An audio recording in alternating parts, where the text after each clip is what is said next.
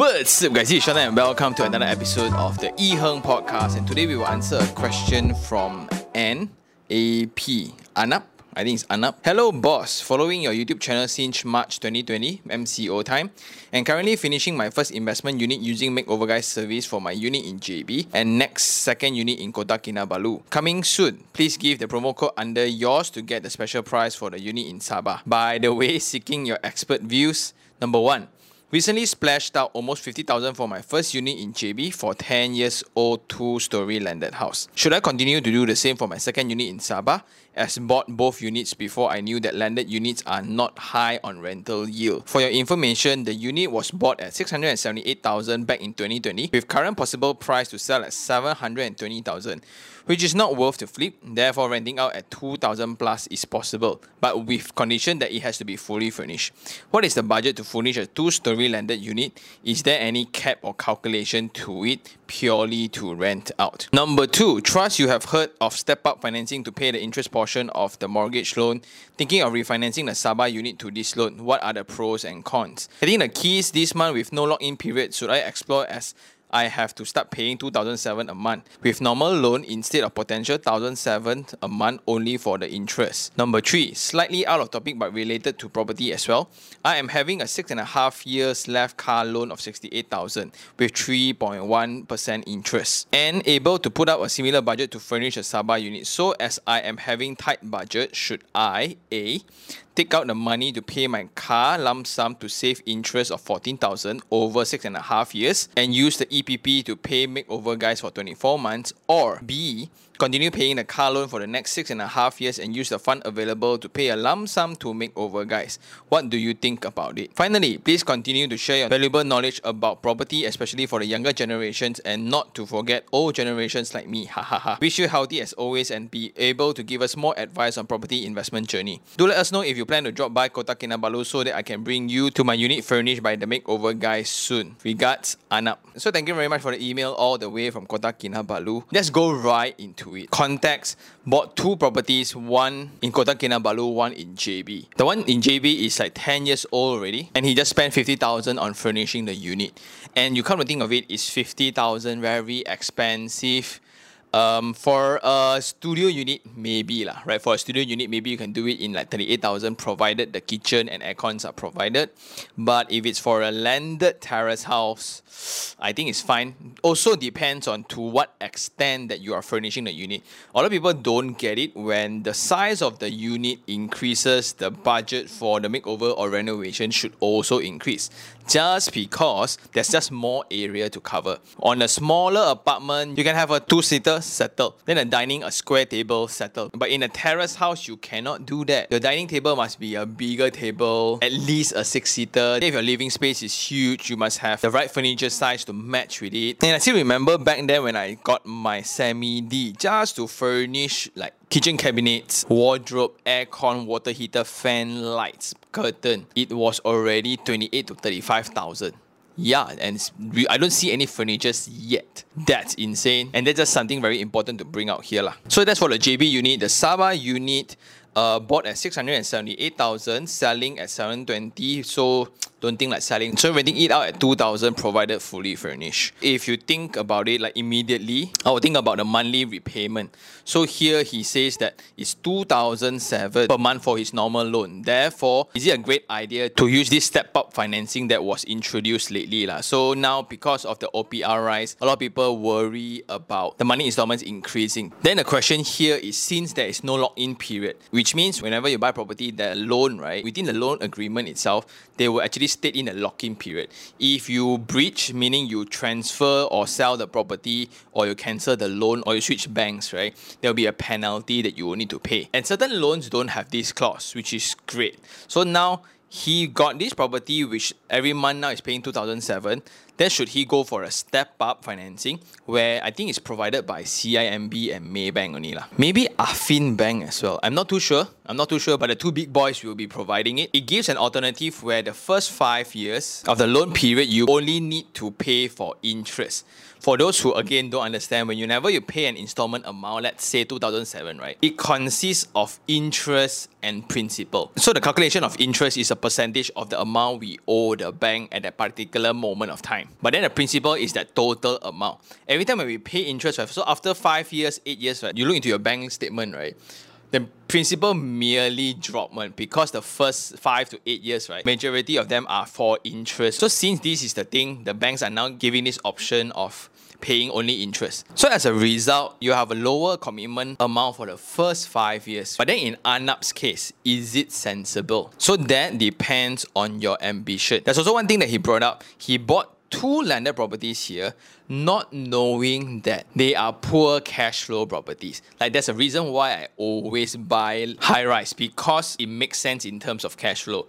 The possibility of finding an apartment where the renter can cover the installment is way higher than getting a landed property where the renter can cover the installment. Just because the landed property price is too high. Just like most of the properties in Penang, the selling price are just too high, but the rental cannot catch up. If you are playing the same game like me, Anup, where I'm going to hold it for the next 30 years, then I think you should take up the refinancing, where the rental now can somewhat cover the first five years. So hoping that five years later, there will be certain elements of capital appreciation as well as the increase in rental. Just to put into a timeline, right? Now, if you don't take up the financing, it will be 2007. And every month you need to cough out 700 for the property. So five years later, you will still pay somewhat the same amount and rental is still going to be the same, just that you will have some capital appreciation and the equity built within the account, it will be more lah, because you paid a little bit more on principal. But the second case is now every month you have a surplus of 300 and five years later, now you start paying the installment, which is going to be like, let's say 2007. And let's assume the same capital appreciation and the same rental increase, you will still enjoy the benefits of it because the cash flow is way loose compared to the first deal. Also, that's very important if you are very comfortable with loans. Like a lot of people do not understand what's a good debt, what's a bad debt. So aren't all debt the same? Example of bad debts are personal loans, credit cards. Actually, those they just tortures the credit card during their vacation and they just swipe every damn thing, right? yeah, like at that moment you will enjoy life like nobody's business. It's once in a lifetime, but every year you go, I don't understand still. Then they come back with that bulk of loan, then they cannot settle the credit card, they use the zero transfer, then they pay minimum every month. It's going to be a disaster.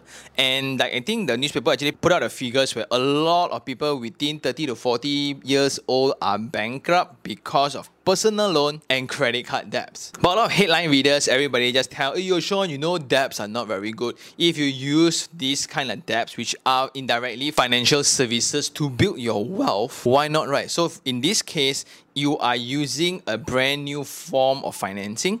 So now every month, instead of paying 700 to the bank, now you collect 300 back. Still having the ownership on your side for the property. So now who's building up the equity? The tenant is building up the equity on your behalf. For me, I would take it because I will hold it long term. In other words, if I would have one property that gives me 300 a month, right? What's the fear of having three or five or 10 of them? Because the more I have, the more cash flow I will generate. The only risk is if all of them suddenly are in the same location or within the same building, then suddenly some unfortunate event happen, then that's too bad. So that's when diversification needs to be in place. But you guys get the point, right? So when a property is positive cash flow, right? What's so fearful about that? When it's building me cash flow. Then the next question is about the budget to furnish a two-story landed unit. Is there a cap? No. Uh, but if it's for investment, I will go look around the property portals and look at other people's condition. Like fully furnished, and what's the definition of fully furnished? I Until today, there's no standard definition of it. But to me, is the kitchen must be functional. Of course, there's a kitchen cabinet. There's like basic living stuff like furnitures, table, sofa, fan, light, curtains, water heater, wardrobe space, bed, basic grills for landed properties, and that's about it. So anything additional such as TV, washing machine, air condition, and expansion, if you have 30,000, use 30,000 to furnish everything on basic first. So it's best that I spend 6,000 on three items. For example, a very basic dining table, plus the fan plus the curtain rather than a 6,000 sofa. So aim for completion of the space rather than perfection of an element within the house. I can do up 15,000 worth of curtain but the bedroom's got no bed when you got tilam money. Then it doesn't defeat. I don't care whether it's this curtain 15,000 or not because it's not for your own stay. I rather you have a 15,000 room instead of an element. And for the budget wise, in East Malaysia, things are slightly higher because there's no IKEA there.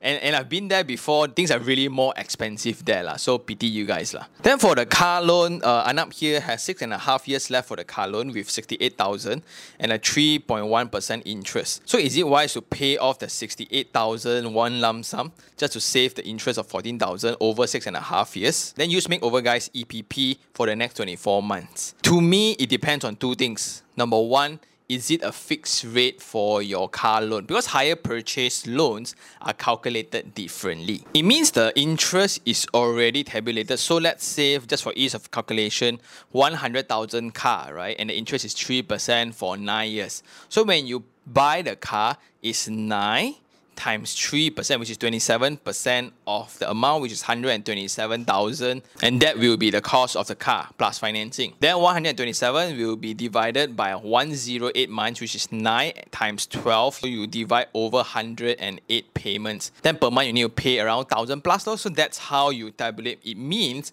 the interest is already tabulated in.